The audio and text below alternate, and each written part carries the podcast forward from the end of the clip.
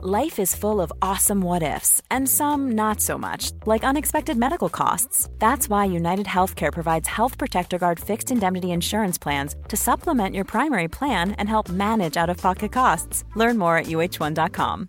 Hey, I'm Ryan Reynolds. At Mint Mobile, we like to do the opposite of what Big Wireless does. They charge you a lot, we charge you a little. So naturally, when they announced they'd be raising their prices due to inflation, we decided to deflate our prices due to not hating you. That's right. We're cutting the price of Mint Unlimited from $30 a month to just $15 a month. Give it a try at mintmobile.com slash switch. $45 upfront for three months plus taxes and fees. Promote for new customers for limited time. Unlimited more than 40 gigabytes per month. Slows. Full terms at mintmobile.com. Hey, before we get the show started, I wanted to let you know we are giving away a bunch of brand new Blackmagic gear. Yeah, cameras, switchers, DaVinci Resolve licenses, a bunch of awesome stuff. So stay tuned to learn how you can enter to win free gear from Blackmagic, and we're going to tell you all about it later on in this episode. Now, cue the music. Hey, welcome to the 220th episode of Just Shoot It, a podcast about filmmaking, screenwriting, and directing. This episode is brought to you by patron Peter Spriet. I'm Matt Enlow. And I'm Oren Kaplan, and today we have director Kabir Akhtar on the podcast. He has directed and edited many of our favorite shows, and we do have a crazy ex girlfriend nut hosting this podcast. I do love that show. Uh, and also his current show, Never Have I Ever, which is Oh. out on Netflix now, which is so great. Yeah, I'm like mad at my wife because I like, can you please watch the first three episodes so we can watch the fourth Oh, so you can catch up? Yeah, yeah. And then the, the Well- next day, I'm like, can you please watch the first four episodes so we can watch the fifth one? I think I'm on like seven or something, but I'm trying to like go really slow. But it's so good, right? yeah, we recorded this episode uh, kind of a while ago now, and um, basically the next day after we recorded with Kabir, my wife and I finished it. It was just like it was like popcorn. You're just going so fast. It's got a tone that I can you think of any other show that has that same tone? I mean, I think that there's a world where you can compare it with sex education, where it's got like a little bit of a meta thing to it of like it's a little throwbacky, it's a little 80s, a little 90s, intentionally so, but I think that especially with Never Have I Ever, it's got like a an updated uh, sensibility basically that um was really fun. It's like totally universal and specific all at once, which is exactly what you want out of a comedy or any storytelling in general. So Yeah. well done, Kabir. It's a good point. Yeah, it's like American Pie, but done in a cool, modern. Sure, or any John way. Hughes movie or whatever, or like, you know, it's got Babysitter's Club vibes, but also is like not tired or lame in the way that sometimes those cliches can be.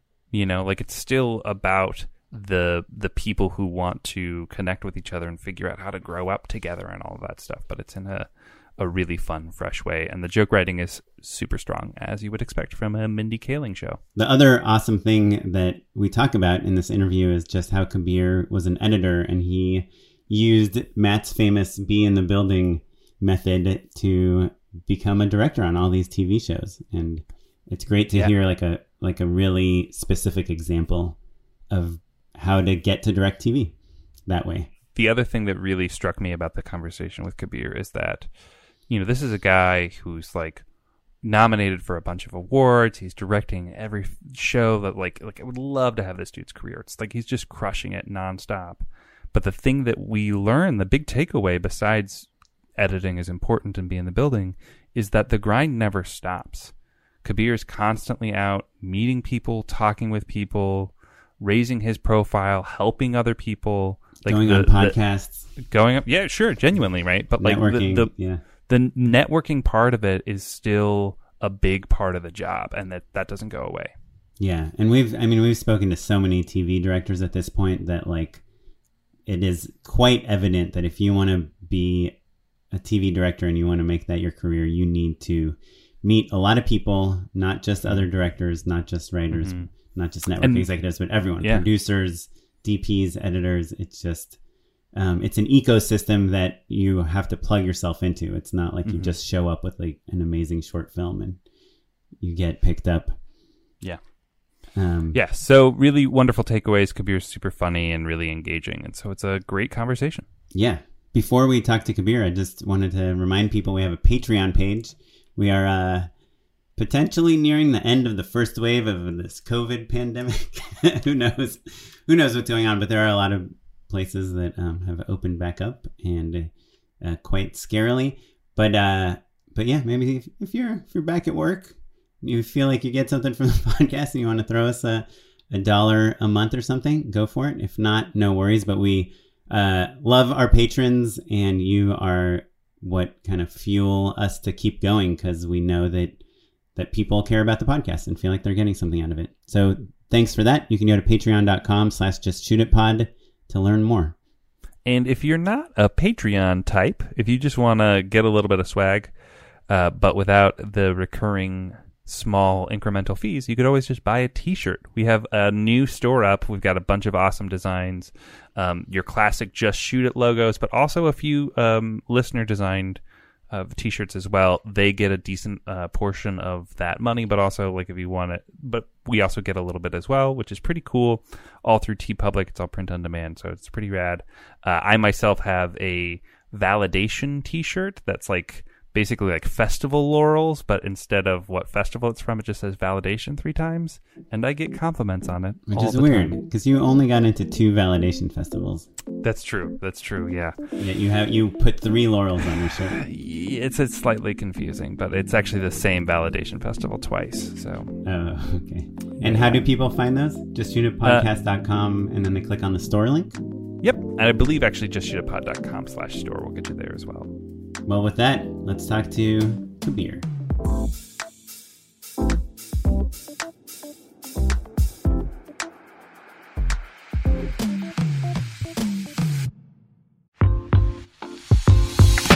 Hey folks, we're interrupting this incredible episode of the podcast to tell you about a new sponsor that we're working with, Front Row Insurance Brokers. One of the challenges of being a filmmaker is that there's a lot of risks that we take, and we really just want to focus on making good stuff. So, what if there was a company that could take those risks, manage them for us while we are being artists? That's right. Front Row Insurance Brokers arranges film production insurance to cover the risks associated with your production. They cover features, TV shows, documentaries, commercials, music videos, webisodes, basically anything you can watch on big, medium, or phone sized screens. Yeah, Front Row will help you focus on your artistic vision by transferring all the risks to them and minimizing your production hazards. And they cover any budget from $2,000 all the way up to $200 million.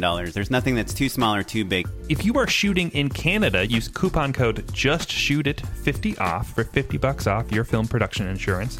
That's promo code just shoot JustShootIt50 off to save 50 bucks. And if you're shooting in the US, that same code can be redeemed offline by mentioning it to a broker, by email, or over the phone. It's like a cool password if you're in the US. That's just shoot it 50 off. Check them out. Let us know how it goes. Okay, we're here with Kabir. Thanks for joining us. Yeah, guys, thanks for having me. So you have uh, directed and edited many TV shows that we all love, including the newest show on Netflix that Matt and I have just watched. Uh, Never Have I Ever. I'm not exaggerating. I was almost late to this recording because we were watching it. It's funny. It sounds like you were saying that you were late because you needed to catch up and watch it for this podcast, not because you were enjoying it so much. yeah, yeah, no, no. We'd done our homework already, and then my wife and I were like, "Oh, well, we should keep watching," and then just got sucked in that Right. that binge watch culture, man. Mission accomplished. Thanks, especially. I mean, it's funny because it's a weird thing to have a show come out now. On the one hand, I feel like normally you'd see the cast doing talk shows or other press appearances, or we would have had a premiere party or whatever. Well, I think that it satisfies a very specific uh, vacuum in TV right now. There's not a ton of feel good, fun, engaging, relatable comedies out there. I mean, so you can't you can't control for these kinds of things. We shot the show in the fall. I mean, I literally was shooting these episodes starting in uh, August. Which I'd been on to I think five other gigs since then. Wait, like- how many TV episodes have you directed in the last year? Well, I- yeah, I don't know, twelve ish. Well, look, let's let's uh, back up just a little bit, right? Because Kabir, I think you've got a wonderful resume that's worth talking through. You started as an editor, right? So tell us Yeah. about how you got that first major editing gig. I mean, like, when I first moved here in a million years ago, '98, I had come out of film school, and the plan was, well, whatever happens first, a PA job or an editing job, I'll take it. Because it's so dumb. You could have been the best first AD in the business by now. If you could have been, got- yeah. I it's it's it's wild because I really just kind of thought, well, the goal since the beginning was to be directing, I don't know, brand name or high budget or whatever, just cool, fun narrative content. And from the very beginning, it's it's hard to know how do you even get there. I always tell people now, like try to land as close as you can to the kind of work you want to be doing. Meaning, if you want to be working in like, features or TV, or obviously it's very easy to get pigeonholed and hard to wiggle around from column to column Right. before you start moving up. But I, I, I wish someone had told me that. My first my first job was editing. Me and my then roommate, who we were editing business partners for years, was editing a little uh, music video clip show for a network that went out of business. But within a year, one of those producers that I met there called me and she was like, "Hey, uh, I'm producing an episode of Behind the Music," and she's like, "I've fired two or three editors off this show already." And we have like a week left till this thing airs, and the cut is a mess. And if you want to come in, you can have. Remember, I turned around um, after I got this call, and she was because she was like, "It starts tomorrow." And I remember turning around to the uh, producer I was working with and saying, "Today is going to be my last day." Because yeah, there's some jobs you have to take. I've been working in this little company, this little upstart that wasn't. It was clearly going nowhere. This was the place it was going. And Behind the Music was such a hit show at the time. I always tell people now that sometimes people are jo- on job A and then they get a call about job B. And should I do it or should I not do it? And I'm like, well, there's obviously every case is different. You got to consider whether you're going to burn the bridge or not, whether there'll be consequences, the ups and downs. But on a sliding scale, I always say, for example, if you got a call tomorrow, someone said, hey, would you like to come and direct the next Star Wars movie? The answer is yes. You will quit your job and you're going to go do the Star Wars movie. So it's just somewhere between here and there. Where is it? Right? Yeah, yeah, right. Yeah. Yeah. Well, it's interesting uh, having a lot of good friends who are editors. It is kind of a long term gig. Once you end up in those shows that have their own life cycle and their own kind of community of people, right? Ideally, a network TV show, they're pretty lucrative, they're pretty long term, and it's a little hard to know whether or not your show's going to get picked up for the next season or not. And so, like, deciding to jump ship can be a pretty significant decision because it it could really burn that bridge, and who knows how long the new show is going to last for. You know what I mean? Oh my god! I mean, the biggest and best career decision I made in you know I've been doing this now 20 years was to jump ship at some point. I mean, I've obviously jumped mm-hmm. ship a lot. I mean, the whole front end of, of my career was built on going from here to there to there to there to there and so on because the places that I was working at the beginning they were paychecks mm-hmm. and I was having fun doing it but it wasn't what I wanted to do But were you learning to become a better editor? It was an incredible training ground. I mean, like 20 something year old me was really cocky and was like, this is fine. Guys, get out of the way. Let me show you how this is going to be done. Here's how we're going to make this show. But even from the very beginning, it used to just say, turn around and say to the producers in the room, they'd be like, you've got this footage and none of it goes together and none of it tells the story the way you want it to or does what you want it to. And if you had had me shoot it, then this mm-hmm. wouldn't be a problem. You really would say that? Absolutely. That you would recommend people say? Like, I don't recommend that anyone do anything I've done. I feel like it's uh, use at your own risk. I, I don't know that it was always well received, but I was I, I was working constantly, consistently as a freelancer from the you know first few months, and I, I think it's because I was very good at what I was doing. At least I was coming with a strong point of view. It was not always a point of view that meshed well with a show creator, a producer that I was working with. But I mean, if you don't have a point of view, I mean, what are you? What are we even doing at all, right? Right. As an editor, you're saying even. Uh, Well, any of us is an editor for sure. I mean, editor, director, it doesn't matter what you're doing. I mean, no matter what your creative role is on a show, it's all about having a perspective. Otherwise, if you're easily replaceable with somebody else, it means you're not bringing enough of your own point of view to it or uh, some creative contribution that is uniquely yours. And that's why people get hired. That's why people hire all of us. And so is that you? That's even true if you're coming in to edit episode seven of season three of Mad Men. Vital. Whatever. Vital. I mean, Like- yeah, absolutely. because the the rhythms and the angles and the kind of Mm-hmm. cinematic language have been established, and obviously they're being tweaked season by season. And a new DP does this, and a director. But in general, there are guides, right? And sometimes are there situations where you're like, "Ooh, this would be fun if we did this like, crazy quick montage here," and someone's like, "No, we don't do that." No, I, I think, but you're right as far as shows having their own language. But it's like the English language. I mean, there are rules, and we can all craft sentences that sound like we said them, the way I talk, and the way you talk, and all this. We all are just doing our own thing. We are still operating within the parameters of an established language here in a verbal language, but also within a cinematic language. I mean, I used to go in on shows, all kinds of shows, and just do one of one episode, two weeks, half of an episode of something, before I was able to crack into working in scripted, big name scripted shows. Well, actually, on that note, I'm curious. Do you think, as a director uh, on episodic TV on a show like A Crazy Ex-Girlfriend, who do you think has more creative input um, on an episode, the director or the editor? Oh, I I think it varies because you're having different inputs in different ways. I haven't been editing now for uh, a couple years, and editor me would always used to say, I mean, and I, this is the advice I would give directors when they would show up on shows. That, and I still believe this now as a director full time. That it, it's not the director's show; it's the editor's show, right? I Yeah. mean, editor. When I was cutting a show, I mean, I'd be there all season, let's say, and a director would be there for two weeks, um, and then gone. And how has has your perspective changed now that you're directing full time? Do you feel like you have more ownership than maybe the editor version of yourself gave a director credit for? I don't know. I'm aware of what I'm doing. I know that I'm bringing a lot every second of the day on set. I mean, obviously, it's such a dynamic and fast moving environment. There is constantly stuff happening, and there's the smallest turn left, turn right, so you've got to just decide on and, and keep moving. Plus, just the creative contributions you're making in terms of shot selection and performance shaping and all this. But ultimately, when you're sort of freelancing on different episodic series, you're you know you're not there to make your movie. Right? You're the guest in- in yeah, there, I mean, the sure. great the great advice that I was given long ago, and I can't claim credit for it, but it's really smart. Two things. One was you show up on a series, like, and they hand you a piece of paper with a circle on it, and they say, "Go color in this circle however you like. Just bring us back a circle." And the other thing was you know, for episode people wanting to get into episodic directing, it's it really. I'm glad I heard this before I started doing it. Was that you, know, you show up, you really, especially your first one, man. It's exciting. You something that you work for a long time, and it takes a lot of convincing a lot of people to get the opportunity and like you know not fuck it up is a lot of pressure and you're really excited about it and you show up on that first day and you're just pumped and for everybody else there it's just monday Yeah, sure. Yeah. Yeah, even on a, an indie feature, though, I feel like there is that thing, and we talked about it on the podcast a lot, where it's like the director is like, "This is my big opportunity. I got a hundred grand from this person and twenty grand from this person, and we got this movie, and it's gonna be awesome, and we're gonna kill ourselves to get this done and jump off bridges mm-hmm. and everything." And the rest of the crew's like, "Dude, this is your movie. you know, I'm not jumping off a bridge."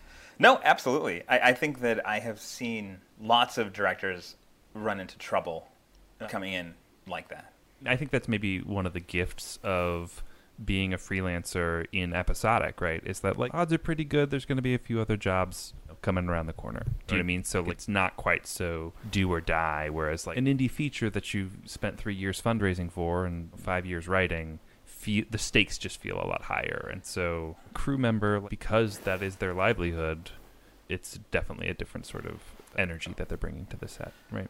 well, I mean, yeah, that's why I never did it. Um, truly, I, I think that there's I so much respect. There's a lot of friends who've gone out and made their indie movies that way. But I mean, it's hats off to those people. I, I'm not built for that, for going out and finding the funding, and then I mean, that's all. That's that's tough. Yeah. Yeah. Well, so let, let's talk about that transition that you made from editing full time to what's that first kind of big TV show that you directed? Well, again, I, I think it comes in, in sort of steps. I, I, I, I found that when I discussed this with people who are interested in the sort of small details, I found for years, read these articles or interviews or Wikipedia about someone whose career you are really into or someone whose work you hope to emulate or admire or whatever, and it always says the same thing.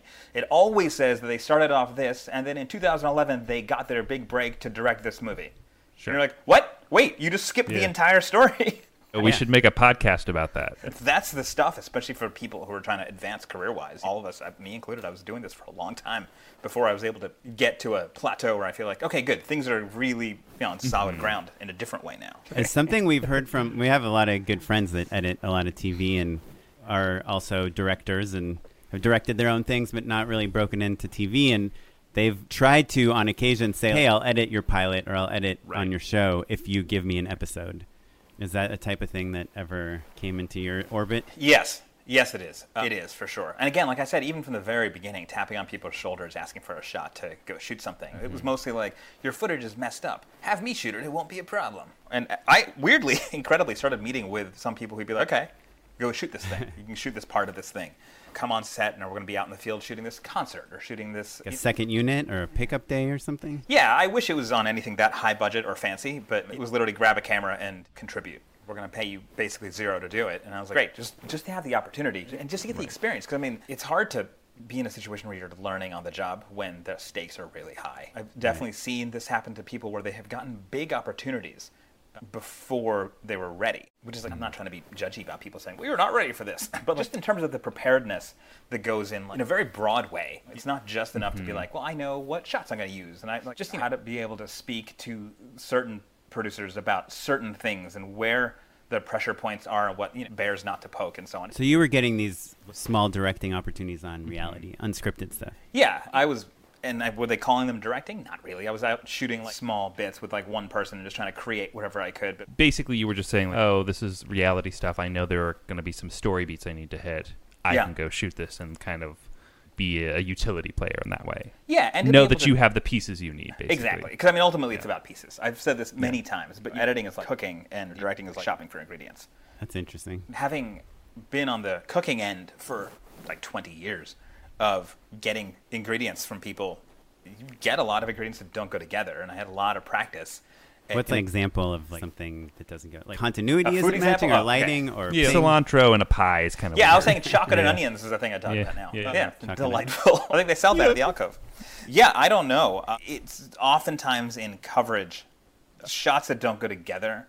Look, it takes a lot of work. You have ideas when you're shooting to like set up a shot, and it's going to be the specialty thing, and you're going to do this, and it doesn't always make it into the cut because the producers don't always like it, or it's not always right, or whatever.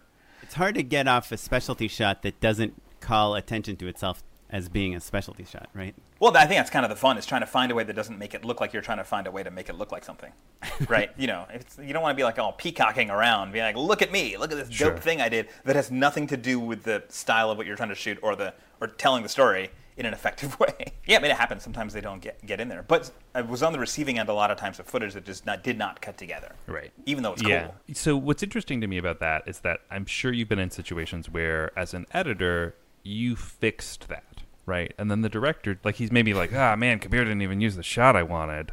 We spent all day on that shot. Uh-huh. But then they continue to to work, right? And and Uh-huh. what ends up happening is like, you're pigeonholed as the editor who can like, solve all these problems, Yep. right? And that director is a director who does really great work. And you're both in the buckets that you're in, and Yeah. you're all you're stuck editing, and they're happy directing. How did you make that leap out? Like, tell us what was that first TV show?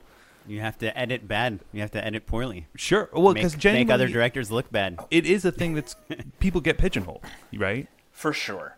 There's a long answer to this, and just shut me up when this gets too boring because it's real. It can get really detailed, but I'll try to Let's go for it. Yeah, Okay. do it. But again, this is I think the, this is I think the part of those articles that people always skip past. That You that know. is literally that's what the show is about.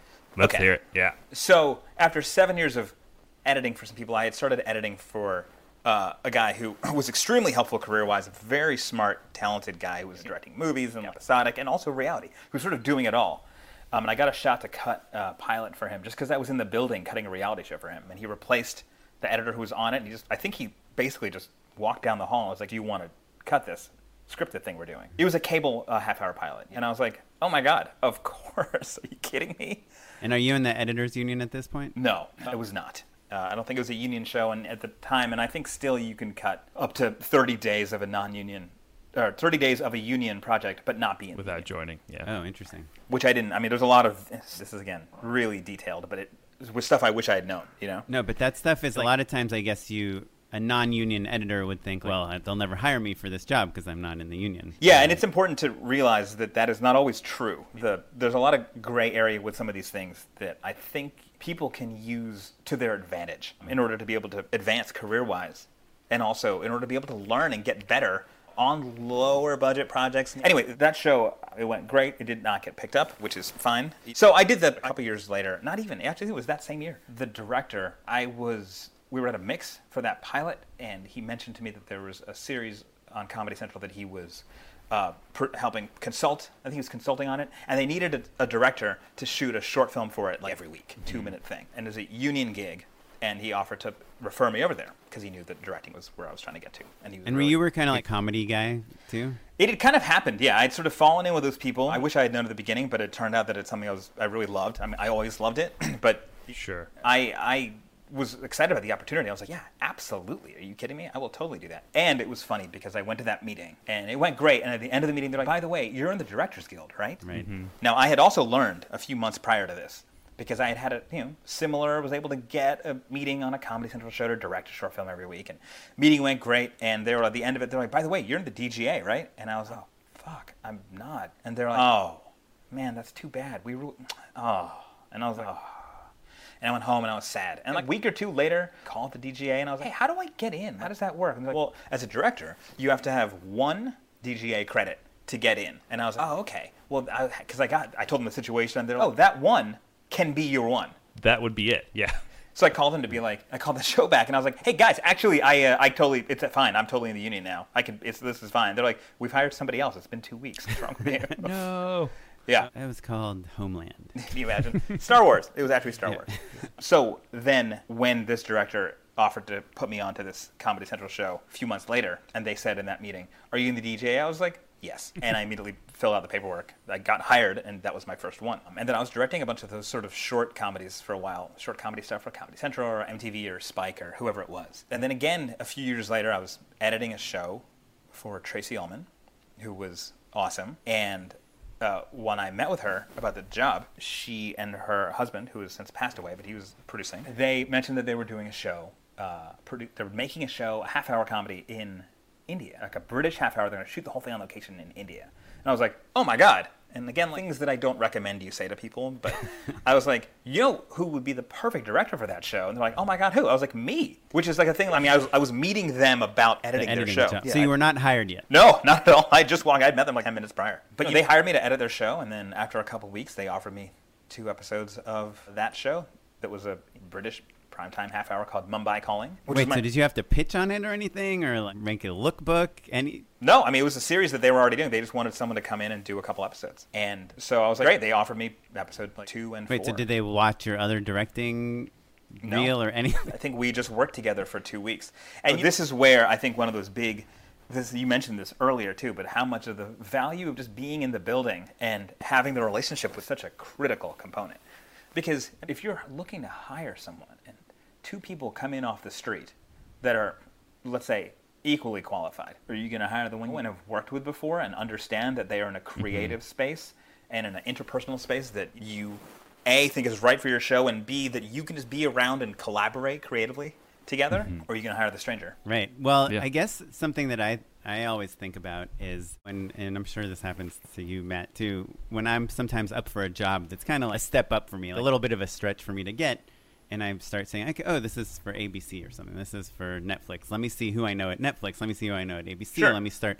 And I'll find all these connections to executives or producers you know, just through Facebook or LinkedIn or whatever. But they, they're connections just through friends, like a friend of a friend. It's not anyone that can vouch for me as a director. No one mm-hmm. that is familiar with my work and is like, oh, Oren's a great director. Oren's super creative. Oren has a great eye. Oren's amazing with actors. So I do sometimes wonder if those the connections that you need to have with people. I guess in my mind, I, I feel like they're going to hire you as a director. They would want to see how you direct.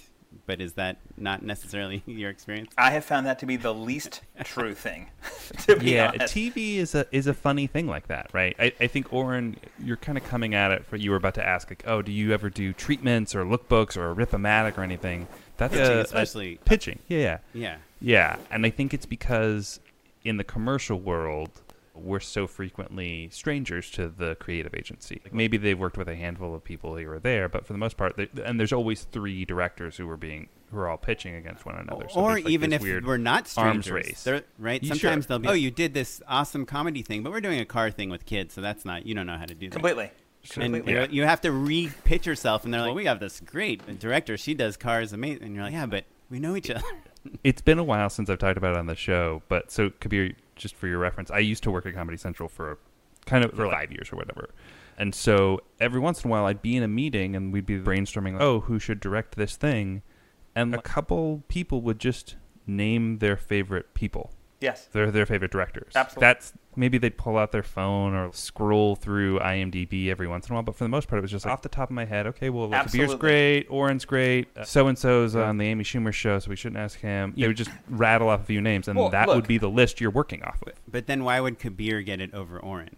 Off because the my last name starts with an a and i think when people look at lists i come first Yeah, or like one, Oren. two people know Kabir and one person knows Oren. You know what I mean? zoom out really far and remember that we're all freelancers.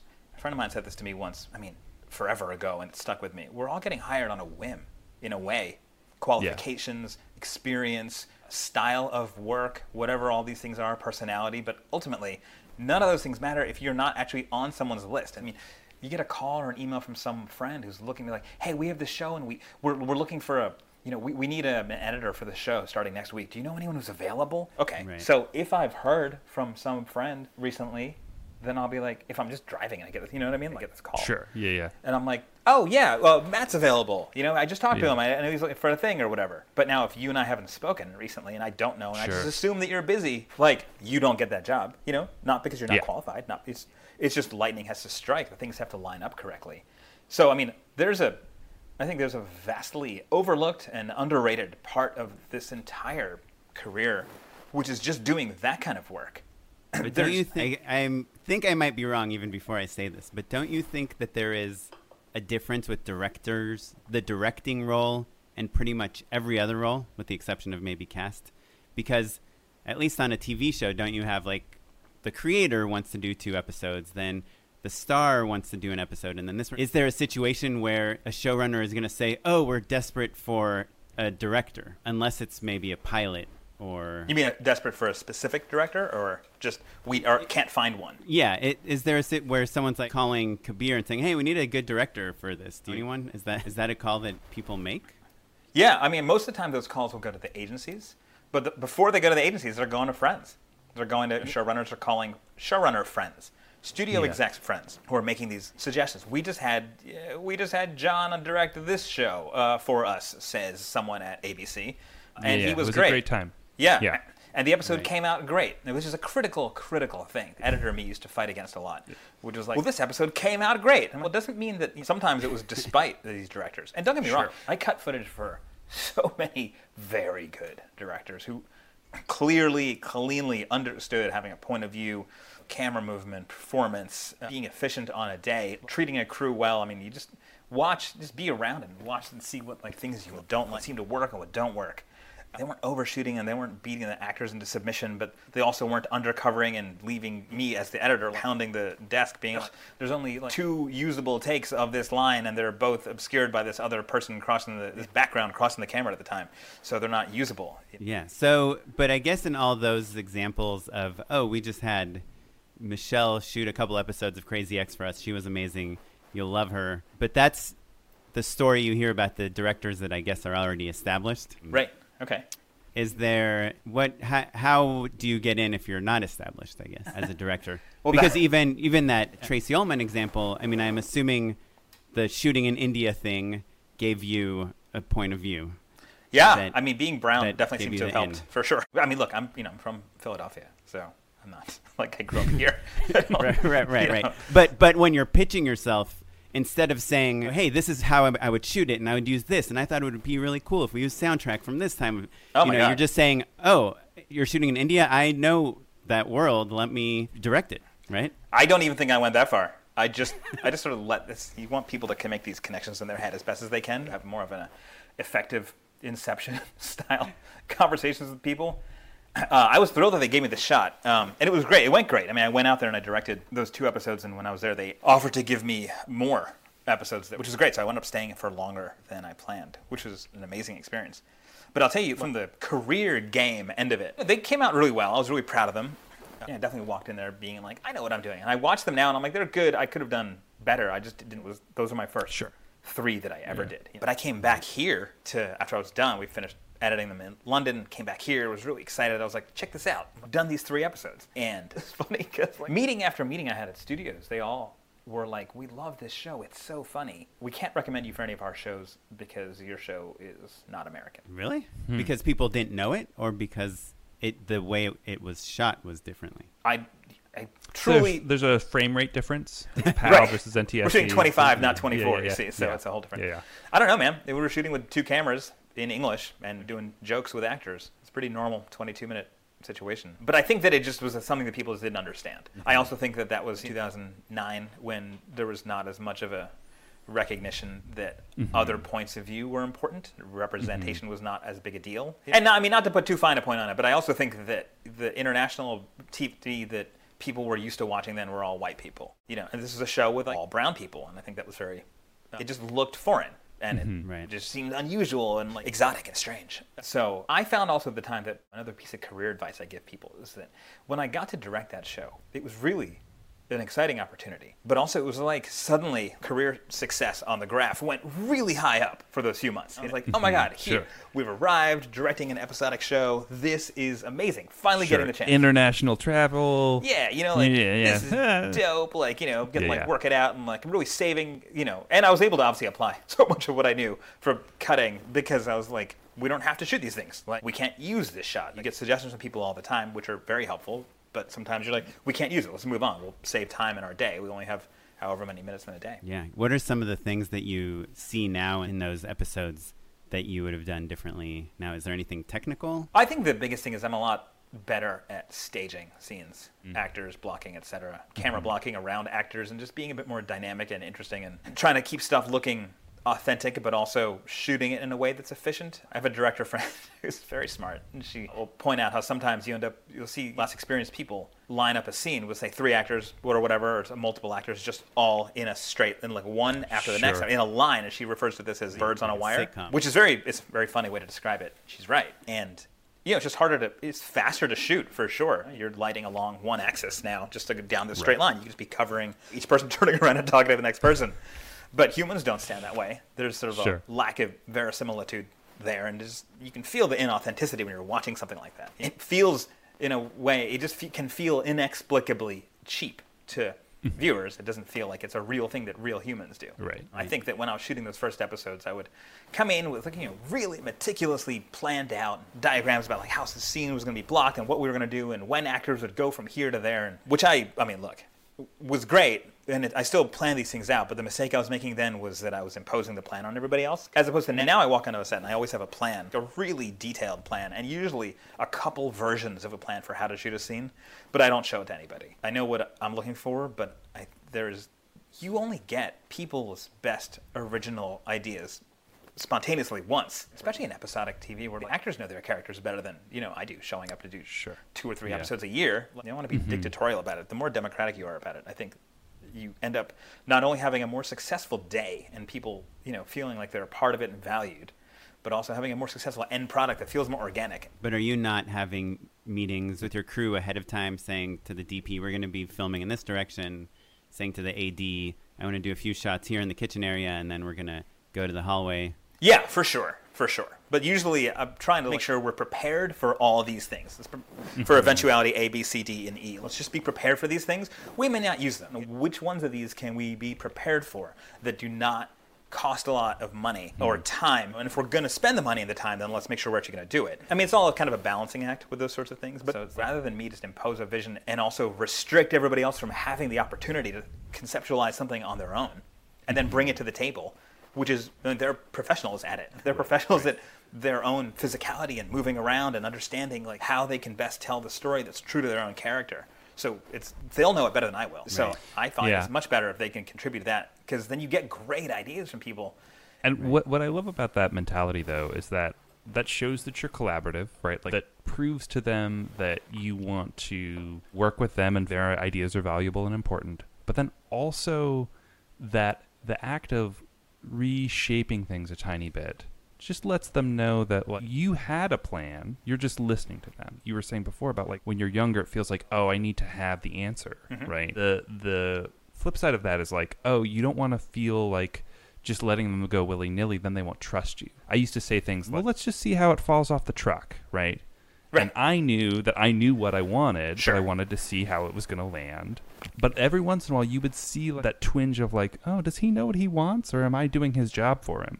Yes, You know, it's important to balance that for sure. You're turning the dials all day long on like how much you're saying about laying down the law versus just being wide open to other people's ideas, Right. or how much you're asking other people what they want to do, and how much you have to be like, no, we have to keep moving. It and I think that's just something that comes with experience, but also I think if it's informed by the knowledge of what you need editing wise or or what's going to make your day a little faster and a little smoother, those little tweaks people notice. That's the sign that you really know what you're talking about. Yeah, absolutely. I can think of a lot of specific examples of where this has come into play. I, I had an episode of a show that I walked onto set, and I'd met the cast before, but it's like Monday morning seven, and for schedule reasons, it only worked out that we had to start with first scene up Monday morning was a seven-person scene, which is unfortunate. roll. You got to roll your sleeves up and go for it.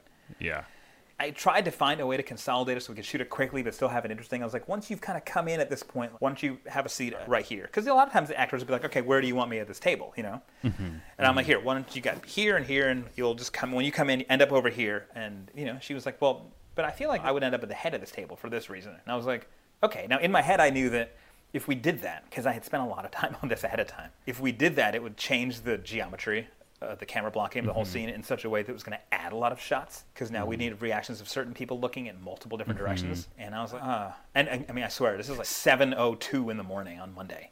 And I'm like, fuck. So I was like, okay, great, let's try it. And, you know, maybe, I mean, look, maybe I'm wrong. You know, sometimes you get in the space and while we're doing a rehearsal, I'm working with the actors. I'm also walking around it over and over just to keep looking at it from right. different sides. And I was like, this is, I could see that it was not going to work. It was just, it was going to just be much harder. And again, editor meet knows that a lot of times you get scenes where they've shot way too many setups and you're like, oh my God, why do they shoot so much? You don't Sure, need all this. So we did a rehearsal and we're going to run it again. And I was like, hey, if you move over here, if you're comfortable moving over to here, we'll get out of this scene an hour earlier. And she was like, mm-hmm. okay. And I was like, oh my God. Thank God. Uh, yeah, no, I think Yeah. I think that's awesome. Like I try to share the technical stuff with the cast as much as I can too. Yeah.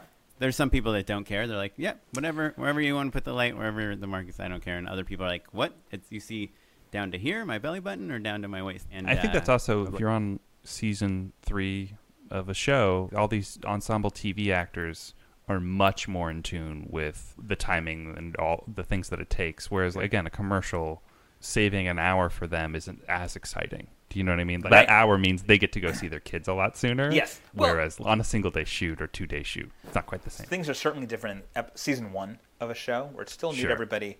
And look, we were talking earlier about the roadblocks and the connecting of the dots to get from point A to point B career wise. You know, and I had started out cutting nonfiction cable and to have gotten to a point now where I'm directing premium scripted Netflix type shit is like very, very exciting.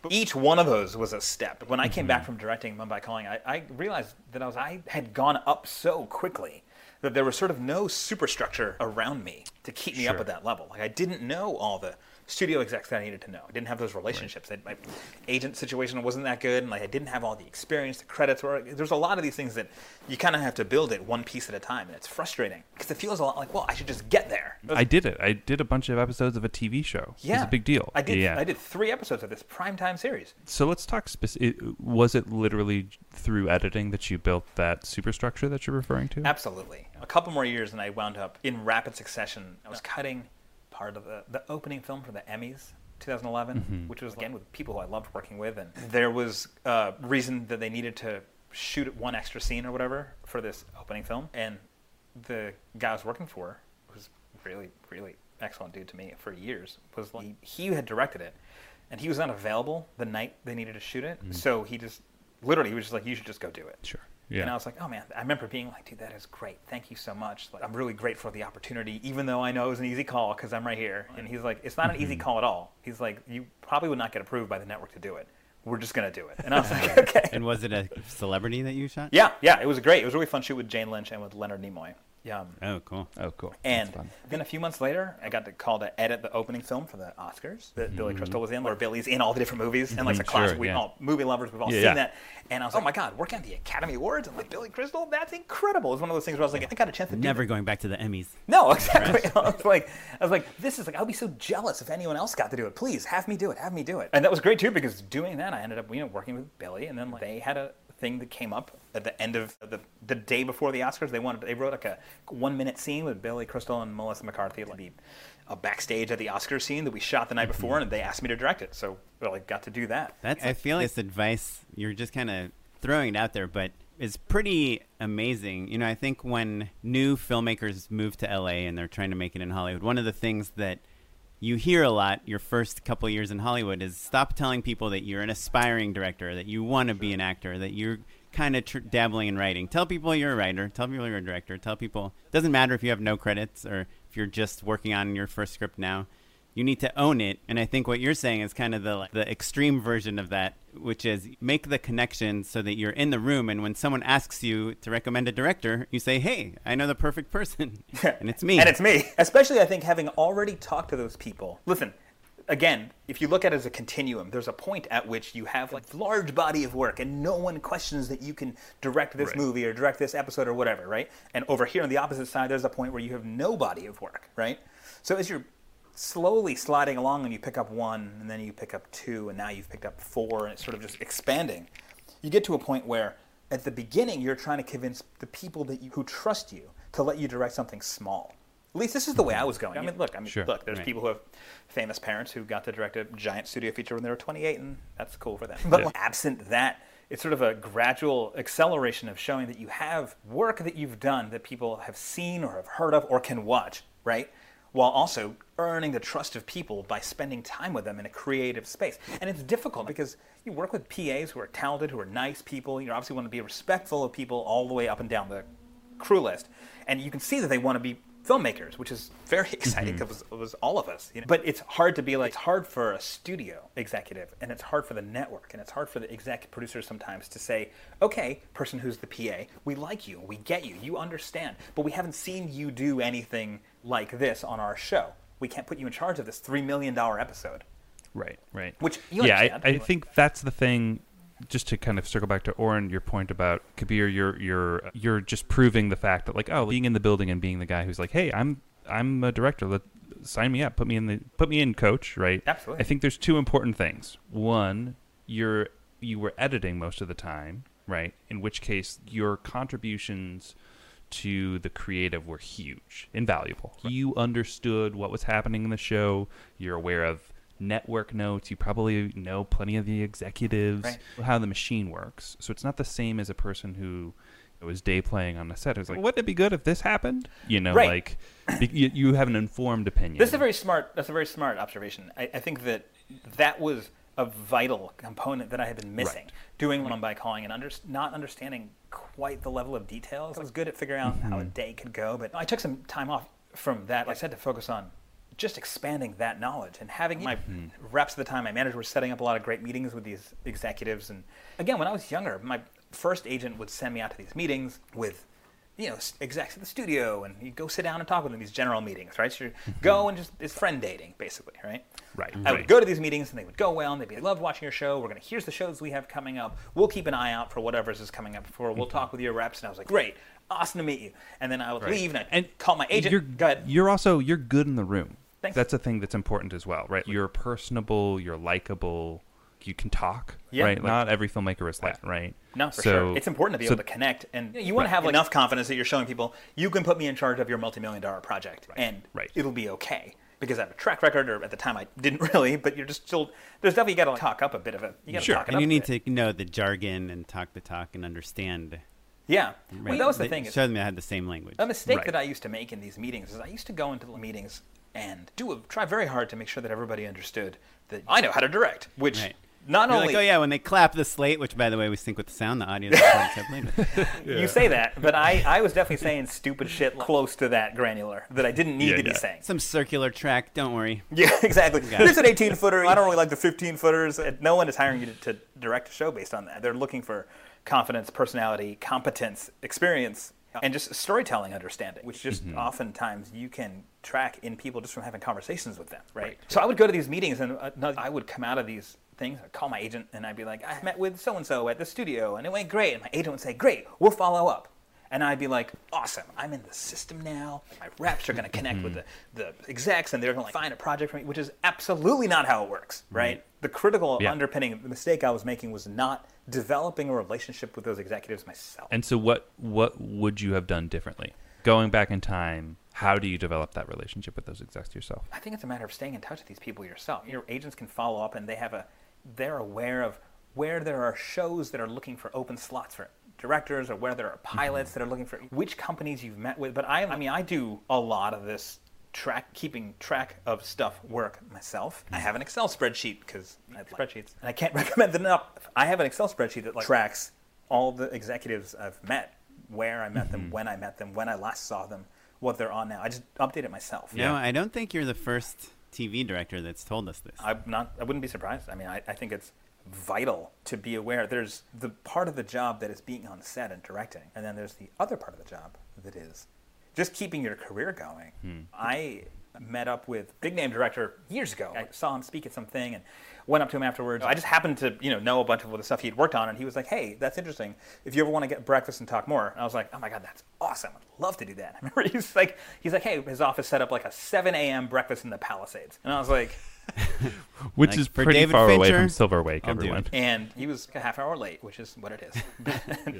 I just sat there in this little breakfast place. When like, am I in the wrong place? I didn't know. I didn't have a way to get in touch with him, right? And then what did you did? Because I've actually had like a similar type of experience where I met this director and I said, let, he said, uh, let's have dinner or whatever. And then once we were sitting down at dinner, he goes, so uh, what do you want? what do you want to talk about? yes. And I was like, uh, but uh, I don't know. Right, I because know you. like I just I just wanted to know like if I could do what you do. like, do you, do your friends want to hire me to do your job? Like, you know, like he's since then he's been off like directing Game of Thrones, so I don't think he's. I'm sure he's doing fine. But he said he said it to me too. He was like, I told him a lot about what I was doing, and he you know, was like, "You're doing all the right things, and just keep going." and I was like, man, I just I'm spending so much time like connecting with executives and producers and doing a lot of this. And he's like, I do that too. And I was like, oh my god, if you are still doing that, at you're at the top of the game. Mm-hmm. I have nothing to bitch about. It's like bitching about traffic in LA. It just is what it is. You accept it as being part of the game. Is the game, right? So I mean, Yeah. yeah. I'll tell you that like there's a rapid domino effect that happened following the Oscars, which was that I directed this thing and I edited the opening film. And a few months later, I was in the mix to possibly be hired on Arrested Development to edit the show. And at the time, I had been, you gotta understand, like I had been, I had known people who had been PAs and producers, who had moved up to the producer level by then on mm-hmm. network series. And I started getting calls about shows at, I don't know, NBC, ABC, all this, MTV, right? To cut, come and cut some episodes of our show. And I was like, oh my God, that's great. I've been cutting for 14 years at the time and still like doing some stuff that I hated, some garbage program just to get a paycheck and mm-hmm. trying and failing to kind of break into something bigger and getting told at every turn, you just haven't done one yet. And I'm like, yeah, I know that. That's why I'm here talking to you. and again, I understand. As coming in as a stranger, are you going to hire a stranger who has the wrong experience on the resume? No. Would you hire a friend with the wrong experience? Maybe. Would you hire a stranger with the right experience? Probably. But Right. I got to the point where I had meetings with some of these people. A friend on an NBC show had said, "Come in, meet with our post team," and I did, and it went great. And they're like, "We're going to be starting. We, you'll start next week or whatever. Here's a rate. Here's a start date. We just need a copy of your resume to send to the studio so they can sign off." And then hours later, I get a call saying, "Actually, you know what? We're so sorry. The studio says we can't hire you." I'm like, "What do you mean? Why?" They're like, "They just don't think you have the right credits." I'm like, "Yeah, but." Who? I'll talk to them. They're like, it's too late. Like, Okay. Yeah. This happened on a couple different shows, and in shortly after the Oscars, in May of 2012, this happened on an MTV series, and I was like, oh my god, I used to cut all these MTV reality shows, and now MTV is telling me that I can't work there. And then eight weeks later, after the lightning struck, because my friend was the guy I'd been working for for a long time, became an EP exec producer on Arrested Development, mm-hmm. and I'd become his go-to editor for a lot of things. And 20th Century Fox had offered the editing job to everybody who had worked on it in the past, and they all said no. And to probably everybody else who they knew in their regular rotation, and they all said no. I know because I've spoken to all these people. I'm friends with them all now, but I didn't know any of these people back then. Right. then there was a tough show to work on. there was a yeah there was a magic day there was a magic day it was a thursday when emmy noms came out i didn't know better at the time the oscars broadcast that year got nominated for an emmy for best editing of that kind of show uh-huh. and my name Oh, nice. and my name was not on it Oh, interesting. and what they had done is they had listed a bunch of other people and they had mm-hmm. capped the number of people eligible to be listed at seven Yeah, they they cap those the the list, and also again, it's probably just like whomever is filling out the form. yes and i was long So much for your last name starting with A, huh? Yes, Yeah. exactly. That was one of those they were going backwards times. The teacher used to go backwards. We're going to start with the Z kids today. Zimmerman, you're up. And they're also really sticklers about changing it. You can't Yes. once it's submitted. That's that. That right? is so like, absolutely that. So like the associate producer's name is on that list, Uh-huh. even though you're one of the editors, right? That's just me just guessing. I, maybe that's literally true, but No, know. it's it's that sort of thing that happened, and I was Yeah. like, very. I mean, I was you know 31, and I, I was, like, I'd been doing this for a while. I was like, oh my god, what? Is the Emmys and the Oscars. These are things you see on TV, right? And as a kid, you're like, that'd be cool. You practice your acceptance speech in the shower, but you're, it's not real. It's not really going to happen. But Yeah. then that happened. I was like, oh my god, this is happening. This could have happened to me just now, um, and it didn't. And I was very concerned that they were going to win. Luckily, it did not win. But I also learned a lesson, so that six years later, when I was editing the Oscars again, by then I had learned enough that I joined the Television Academy, which mm-hmm. seemed weird. I was like, I was at some networking event, and a mysterious older man said to me, I was just at, we are sharing a ah. high top table. I was just drinking and just talking to this guy. I didn't know who he was. And he was like, I told him what I was up to and what I've been working on, and he was like, Are you in the TV Academy? I was like, No, I don't know how that works. And he goes, well, it sounds like you have enough credits. You just have to apply and get some signatures. He's like, I'm a member. I'll sign you in. And I was like, really? Oh my God. Okay. so he did. And I joined. And I mean, you can look it up now on Emmys.com. It's super easy, right? You just go and look up your member. You need this many credits and a couple signatures, and you pay the fee or whatever. So I did, and that way, when I had edited this part for the Oscars, I was sure to submit it myself. And I started going to these just networking events. And I met a lot Yeah. of people, including I've met a bunch of former editors on Arrested Development whose names that I knew from watching just watching shows, right? So join late 2011. I do the Oscars in early 2012. I get negged by MTV to, in May of 2012. I submit in May of 2012 to the Oscars. In June of 2012, I go to these networking events. I meet these people. In July, I get nominated for an Emmy for cutting the Oscars. And on that same day, the nomination was enough to convince whoever it was at 20th Right. to sign off on hiring me for Arrested Development. Right. In, Yeah. in August, I started on Arrested Development, and the TV Academy does an annual panel with a bunch of nominated editors. And they called, because I had met a bunch of these people at this event, they called to ask me to be on the panel.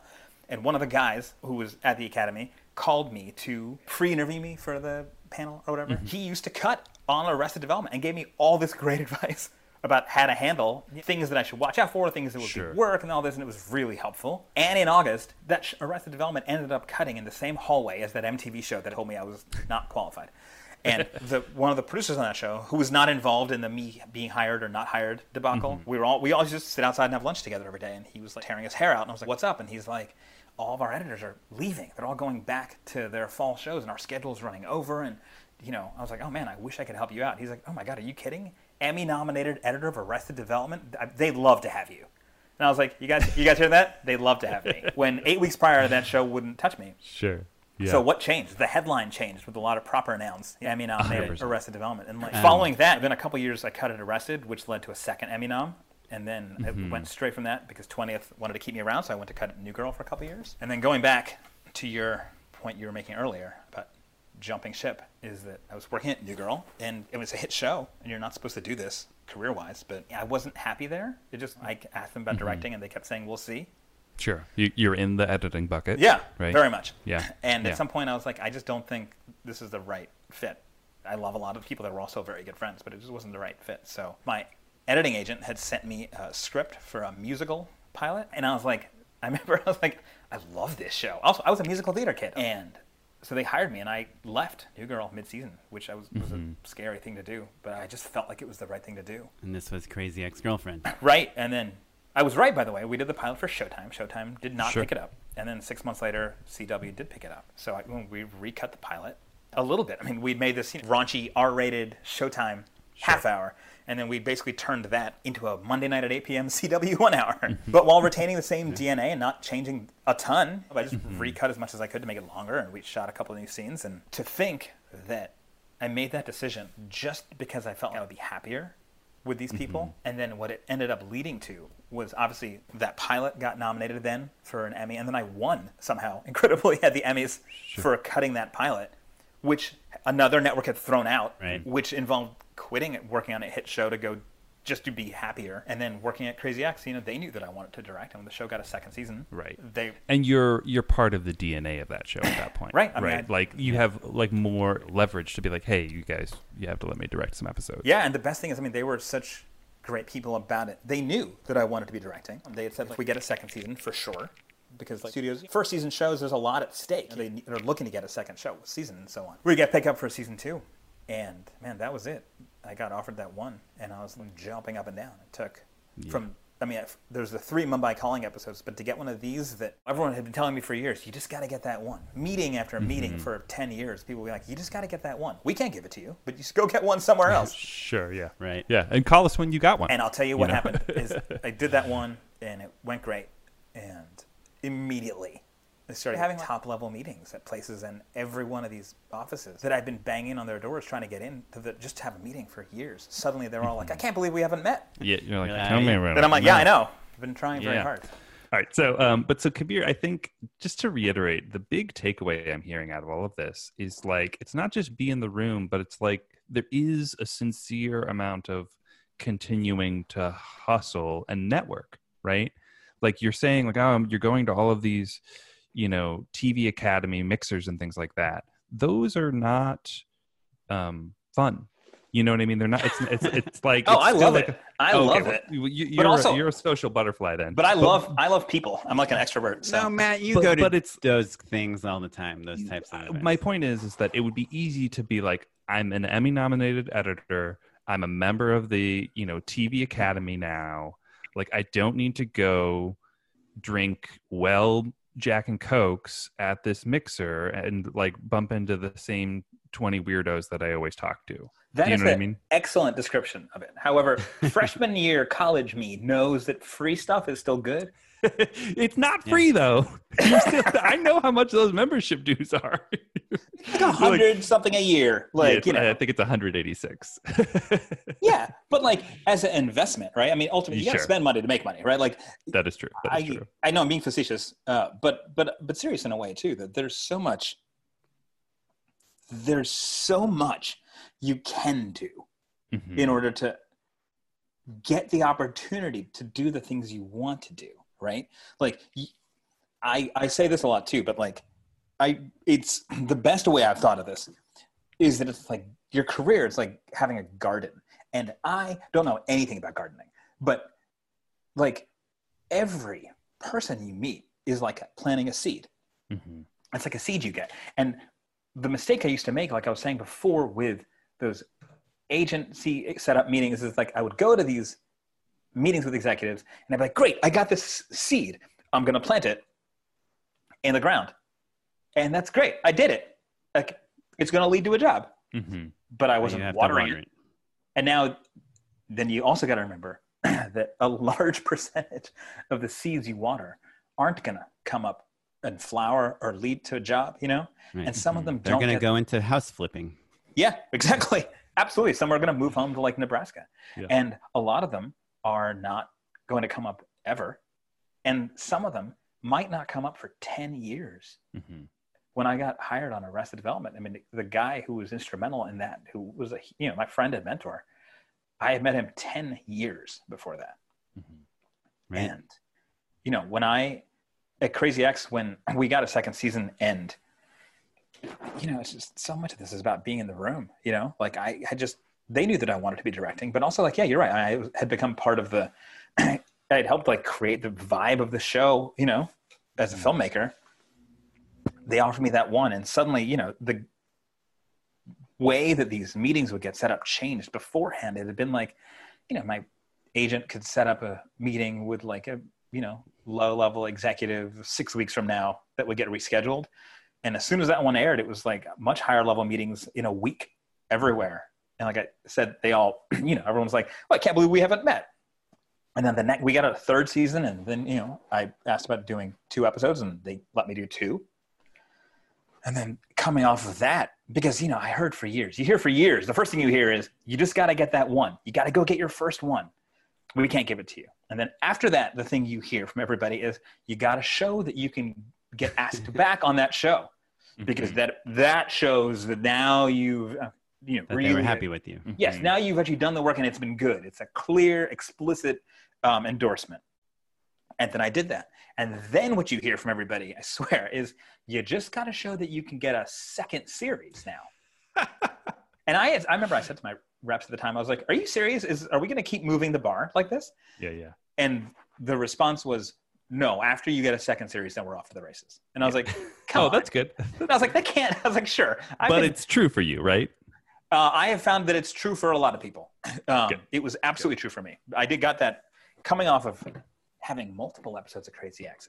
All the executives. I mean, you know, I become friends with these people. I'll just go and hang out with them, and even get a beer. But like, the feedback I started getting was like, "Are you even going to be available?" sure, yeah, yeah. Seems like the paradigm shift is your first meetings with executives were your agent calling them up and saying, "Hey, we've got a client we really you'll really love. You got to meet him. He's amazing. Be your rock. He's a rock star." And they go, you meet them, and they're like, "Okay, great. Yeah, we'll keep him in mind." Now these new meetings are now you're on these lists of The potential directors, list, the list, right? right? You always hear about the the mystical list that like studios have a list of pre-approved directors that, that you can only hire from. Mm-hmm. Right. Or even if it's just that, like, oh, I just talked to my friend who has this show and he said they worked with this director and he was great. I think that that puts you into the ether in a different way of like instead of giving someone an opportunity, it's having an opportunity to work with someone that already does this. When it's safe and you it's safe enough that you can trust them, you know. It's you know started moving really quickly, you know. You think about goals you have and looking to get to the point where you're full-time directing like this and it's going well and successful. And my girlfriend and I had a you know conversation I remember in the kitchen right as Crazy Ex was ending. And we were trying to figure out like she's like how many episodes would you need to get next season in order to be able to like just you know you've stopped editing already now it's been hard to stop and you know i edited the last Crazy Ex it was my show and i you know i loved it and i wanted to do the last one. But i hadn't done any that whole last season anyway. It had already been you know a whole year of not cutting. And she was like how many episodes do you think you need to get? And i was like well you know they pay really well. Uh, i think that we could get by if i got two in the next season two would be mm-hmm. would be really great and I remember I was like, three would be like unbelievable. It would mean that it was working. Like all the work we had done, like all the years and years, my reps setting up meetings and me doing this, and trying to learn and get better and making mistakes and running dead ends and all this. Three would mean it worked. I remember she was like, but what about one? She's like, one would be a bad sign because why did you only get one after all this? And I was like, mm-hmm. right. And then I ended up doing 12. and I ended up being, I was actually offered 16. I just couldn't do them all because I was too busy. Yeah. Right. Well, So Now, drink luckily, strong beer, right? two Yeah. people that you can uh, recommend when you're in your car. Right, exactly. I mean, it was it's the you know it was really incredible to watch them the calendar just fill up Yeah, man. last year to be like, oh my god, this was the goal and the plan and the dream. Then it happened, right? And then you know Yeah. definitely had a few minutes now over, as through last season. I was so busy, and then like as it ended, to be like, okay, cool. Now what? Yeah. So that genuinely, um, now what? Right? Like, I think that it's interesting to be like, oh, I, I've always dreamt of directing TV full time, and, and and you're doing it. Um, but that same sort of drive that kept you going to those mixers and going to meetings and all of that stuff, like that's going to keep you. There's still gas in the tank, right? You're going to continue to keep going. Yeah. So what do you, what's on the horizon for you? What are you dreaming of next? Well, that's what's so interesting now to be like the goal for so long, you know, was at the beginning it was kind of amorphous, right? It's Mhm. directing, you know, oh, what is, okay, what does that mean? You know, and at some point it became like focused directing on like, you know, primetime premium, big name, brand Mhm. name, episodic content. Mhm. Great. Okay. Great. And then it narrows down now. It's like, oh, it's like comedy and musical comedy are kind of your two sweet spots, right? They have been, you know, and like I've been starting to get these one hours. I did a couple one hours last year, which was also fun and different. Which ones did you can- do? Uh, I did 90210 last year, which Mhm. was Cool. a, a really interesting experience because Wait, just that's wasn't the new the 90210 with the original cast, Yeah, which is Oh, a type of show I hadn't really worked on before, but I loved doing which is a comedy. The new one was kind of more of a comedy than the original, right? right, especially my one was. I think you know they had hired a lot of they were they were bifurcated in a way with some drama, some comedy stuff, and I you know did a couple episodes of a half hour for Netflix that was we were talking about this. It was a half hour musical drama. Like it was like you know some jokes, but it was very you know Uh-huh. uh, powerful. And I thought we were able to shoot it really beautifully. It is not out yet. It'll be out on Netflix in a few months. Called Julie and the Phantoms. It's like a musical, high school based Fun. half hour. Cool. It was really yeah. And I was like, how can we shoot it like a comic book sometimes? So I was like, let's just start getting away with like trying different shit. You know, like in Mhm. that first episode you do, you're like, just want to make sure it all comes out cool. You know, want to make sure like it all cuts together. Let's like try to let's do like a cool thing or two, but let's not go crazy, right? Sure. let's just make sure we turn in something that is like that works. You know, Right. so we have the opportunity to go do another. And by and the then- last episode, you're just shooting it all on iPhones. yeah, basically, we're like we're just like doing like crazy lens shit and like you know what can we get away with, you know. But I mean, I'll Mhm. say you know you asked a question a while ago that I wanted to speak to, which was like how do you get out of the box? Like how do you stop cutting? Because like Sure. Yeah. people start looking and being like, well, we can't we can't lose you from post. Yeah, like if you become, you know, a linchpin, right? If Yeah. you're the keystone of an editorial department or whatever department you're in, even if you're just like a kick-ass PA, it's really hard to find people who kick ass at their jobs. So like Uh-huh. it's almost easier to go find somebody else and it doesn't require them to reconfigure their conception of what you do. Do you know what I mean? completely. But also, it makes it easier for whoever's in charge to leave you where you are, Right. If you're good at it, um, Right. which is completely understandable. I mean, why change two things when you could just change one thing? Sure. Yeah. right? Like it's just one more headache, and you know, running a show is such a stressful, full time, nonstop thing going on. Like there's so much that you're in charge of. And obviously, personally for you when you're doing it, it's very high stakes. There's a lot of money involved, a reputation involved, responsibility, you know, to the studio, and there's a lot of those parts going on. So the less you can disrupt, the better. Mm-hmm. Um, and you know, I don't know, just having done some research on like management techniques and so on, you see a lot of examples of people talking about it, how important it is to be training your replacement. Oh, interesting. Um, Crazy Ex was very good fortune for me in many ways. And one of the myriad serendipitous things that happened is that we ended up filming the show on something that could only generously be called a studio lot. It was more like a parking lot with a, you know, warehouses that we use as sound stages. But also production was there, the stages were there, post was there, and the writers were there, all in one place, and there was nobody else there. Mm-hmm. So from my editing office, the stage, the set was uh, five, I don't know, 20, 30 steps away. Nice. Yeah, that's great. So I got to know the crew and I got to know the cast. And when the time came for me to leave, you know, there was concern about like, well, what's going to happen? Who's going to be dealing with covering your spot back here? Mm-hmm. But I had an assistant who was great. And I just spent a lot of time training her Mm-hmm. to take over for me. So, and everybody knew her. They all knew her because they all spent Right. FaceTime with her. And I'd also, you know, over the run of the first season, been encouraging people to spend time with her. Mm-hmm. You know, Right. partly because I wanted to help her, and partly because I was like, this will help when I'm gone. Then someone else can be here to fill in for me. Right. You know, and then step by step, by the time the show was, by the time I had moved out fully from cutting, she'd taken my spot as a full time editor. And now she's like, you know, she just cut a feature for Universal. We're never going to get her back. That's cool. Well, uh, well, awesome. We should probably wrap up pretty soon. I guess uh, people. The thing is, I think originally uh, when we heard about you, it was in relation to uh, Never Have I Ever, but I feel like that show needs very little uh, promotion or plugging because uh, I just keep seeing people posting on social media how sad they are that they have run out of show to watch. Yeah, stunning, right? Especially, like I said, the timing of quarantine is one thing, but people love it.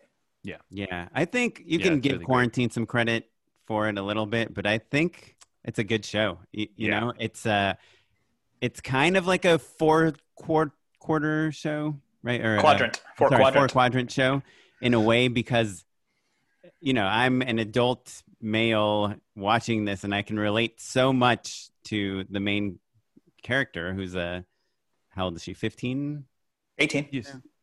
Um, I mean, the show she plays, I think, a sophomore, she's 16. yeah, sophomore. Yeah, yeah, sixteen year old girl, uh, Indian girl, and uh, I don't know. It's just and there's just this balance of edginess to Mm-hmm. Authentic childhood moments to kind of broad comedy jokes and and all done in a very cinematic way that is just moving and fast paced and just everyone has someone to look at that they can relate to on screen um that i just yeah if you don't want your kids to hear the word shit or fuck maybe maybe you don't want young Yeah. kids watching this show Yeah, but you, there's you don't want to have to explain certain things to kids, but Right, for I the mean, like most the- part, The- yeah. one Yeah, of the but primary appeals to storylines. The primary storyline is about like losing her virginity, you know, Right, in right. 10th grade. So, So, Pat, Pat, once that conversation has been uh, taken care of, yeah. You know, it, I, it appeals to everyone from thereafter. it was and it was a, incredibly fun to work on it's probably my most my most favorite like just working experience and maybe some of that is shaded by the fact that it was about a story that was very personal to me also just Mhm. growing up as a first gen you know like Have you lost your virginity yet, or no? Um working on it Okay, cool, Yeah, cool. yeah. All right, any, any minute now All right. Uh, he's met all the right people. He's had all the right meetings. Just Sure. next time someone says, "Who should right I say?" You know, a great guy. yeah. yeah exactly just trying to get on yeah again you get those on whims right it's like we were talking about before Sure. Yeah. it's it's uh which is very personal to me too just to be able to tell the story of like a first generation like brown kid you know and like yeah, yeah. you know, family who doesn't quite understand the culture and so on, but we're supportive and loving. hmm Um, and just to get to do that was like, you know, it was a lot of fun. And also, if you look at the way we shot those, it was a lot of fun too. I mean, the DP Rhett was extraordinarily good, very good, very fast, and really chill dude. Also, Mm-hmm. Do you are you on social media? If people want to follow you, see what you're up to. yeah, Anything? Twitter, Instagram, you know, Kabir Akhtar, spelled just like my name is, which is hard for people to spell. Should really find something simpler now that you mention it. K A B I R A K H T A R. Kabir, uh, are you uh, cool to hang out and endorse with us real quick? Uh, sure. Unpaid endorsements. Um, Oren, you got anything? So we actually we interviewed uh, a VFX uh, guy, Lawson Deming, the other day, um, who owns the company Barnstorm VFX that works on a lot of awesome TV shows. And he had recommended if you are trying to get into 3D, you should learn Blender. And so I downloaded Blender, even though I'm like uh, I use this other package called Cinema 4D, but I wanted to see what it's like. Blender's totally free, and there's this guy on YouTube. His name is Blender Guru, uh, and he See, that's easy to spell. yeah, that's a, it's a weird name for his parents to name him, but um, but it's uh, he does this tutorial where you just make this donut um, with sprinkles on it from scratch, and it, it's uh, it's really awesome, um, and it's really easy, and you can learn how to. I, I don't know. I just really like him. So if you are interested in 3D and you don't want to spend any money, uh, download Blender. It's free, and then check out this guy Blender Guru, and he will teach you uh, everything you ever wanted to know. Do you guys want to see my donut?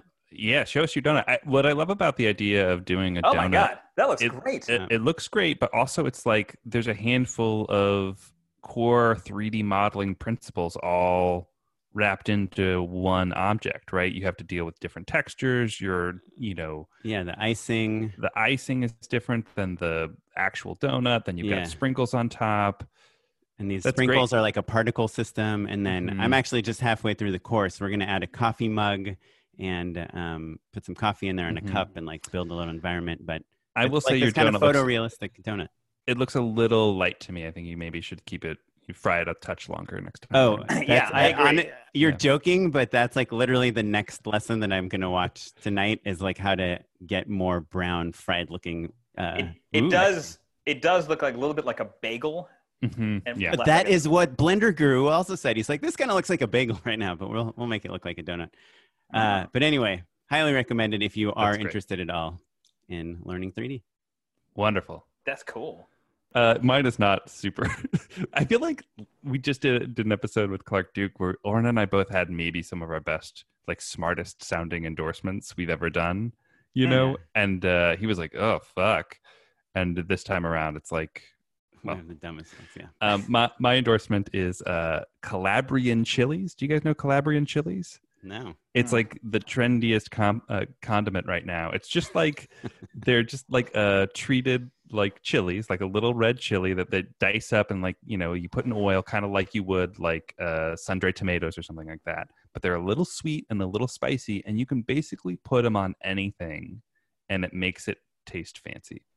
Okay, Ooh. so when you texted me the other day and asked me if I wanted to do it to have a co- collab with you, this is what you were referring to. yeah, there you go. Okay.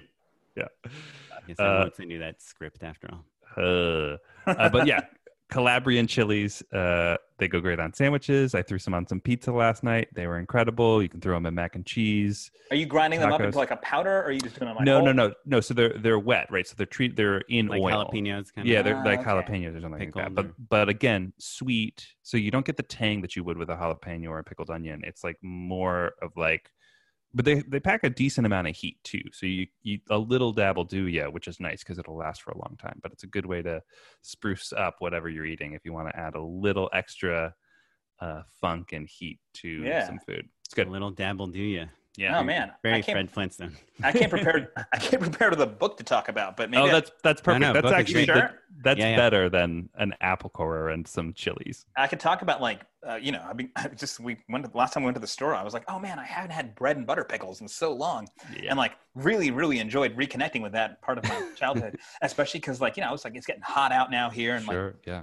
I finished all the pickles but there was still so much pickle juice that I was like what'll happen if I just drink the pickle juice from the jar I almost made a recommendation. Do you know what a pickleback is? is that like The Nickelback best band, a- yeah. no, a pickleback is when you take a shot of whiskey and a shot of pickle juice back to back, and Oh. it sounds disgusting, but it is delicious. Um, but it's not a thing that you know one frequently wants to just like take a shot of whiskey at home. are you kidding what have you been doing this whole I mean, quarantine drinking plenty, but Sip. I don't want. I never Sip. want to do shots. But so you can. I looked it up. You can do a pickleback, um, like a pickle bag of funk yeah Yeah, yeah. So so basically, it's uh two shots of whiskey, uh three quarters of an ounce of um, lime juice and a little bit of pickle juice, and it basically tastes like a like a tangy margarita, and that is a real treat as well. So if you Oh. have a lot of pickle juice laying around, a pickleback cocktail is the way to go. Cool. That's I, I just I just took the jar of bread and butter pickle juice It just and drink just it. started drinking it, and I was Yeah. like, "This is so good." It I is just wanna- delicious. um, what was the book? oh yeah. um, it's a friend of mine's book, disclosure, but uh, this dude named Sopan Deb is a writer for the New York Times. Just wrote a book called Missed Translations, uh, which is about his um, reconnecting with his family. It's also a first gen, uh, you know, brown kid story, um, and you know, a trip he takes to India to reconnect with his uh, family, who he didn't really know. And I really enjoyed the. Uh, I feel like I've sort of been in, you know, pigeonholed now as directing like musicals and brown shows and reading about this. But I'm like, yeah, what a great story! It's just, it's I just mean, wild. sounds to see these- good, man. That sounds Yeah. great. yeah, it's right? just it's just cool to see these stories being told more Yeah. publicly now, especially like and, you know the magic thing about Never Have I Ever to me is that it's people are not freaking out so much and being like, oh my god, you know, like a brown kid is normal, you know. Right, right. It's just like Right. kind of is normal. It was not when we were growing up. You know what I mean? Trust me, I know. I was there. sure. Um, but like that kind of it's really cool to see. It's maybe not as exciting as the pickle juice or the apple core, which now I kind of want to get one. We did also uh, we just ordered curtains, uh, which I'm very excited about. Got a curtain rod, just I Oh. got delivered while we were Oh. talking. oh man, congratulations. Yeah, it's curtains for us. Very excited. Yeah. Cool. Well, Kabir, this was such a treat. Um, come back anytime. You know, let us know when you got a new show to promote. And um, Oh, awesome uh, guys! this Thanks. was awesome, man. Yeah. Yeah, it was great talking to you guys. Um, if you want to learn about all the things that we talked about on the show, you can visit justshootitpod.com. We're across all social media at justshootitpod, and I'm at Mr. Enlow. I'm at O Kaplan, uh, and you should pretty much just follow me on Instagram, though I have been tweeting a lot, but uh, not good tweets. So please do not follow me on Twitter. Uh, our webmaster is Ewan Williams, and the music you're listening to is from the Free Music Archive and the artist Jazar. And leave us a rating on iTunes if you get a chance. Otherwise, we will see you next time. Thanks. Thanks, everyone. Bye. Bye.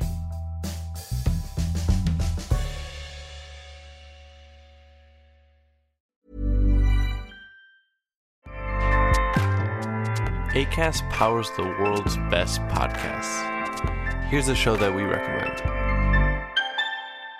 The Real Housewives is a guilty pleasure for most, but if you're looking to not feel guilty about that pleasure, tune in to Everything Iconic with me, Danny Pellegrino, where I break down all the messy moments and behind the scenes antics of Bravo's popular franchise. And on Everything Iconic, I also interview celebrity guests like Kelly Ripa, Keke Palmer, Drew Barrymore, Cameron Diaz, and more about their guilty pleasures, their past work, and so much more. So if you're pop culture obsessed and find yourself watching way too much reality TV like me, tune in to Everything Iconic with Danny Pellegrino wherever you listen to podcasts. ACAST helps creators launch, grow, and monetize their podcasts everywhere. ACAST.com.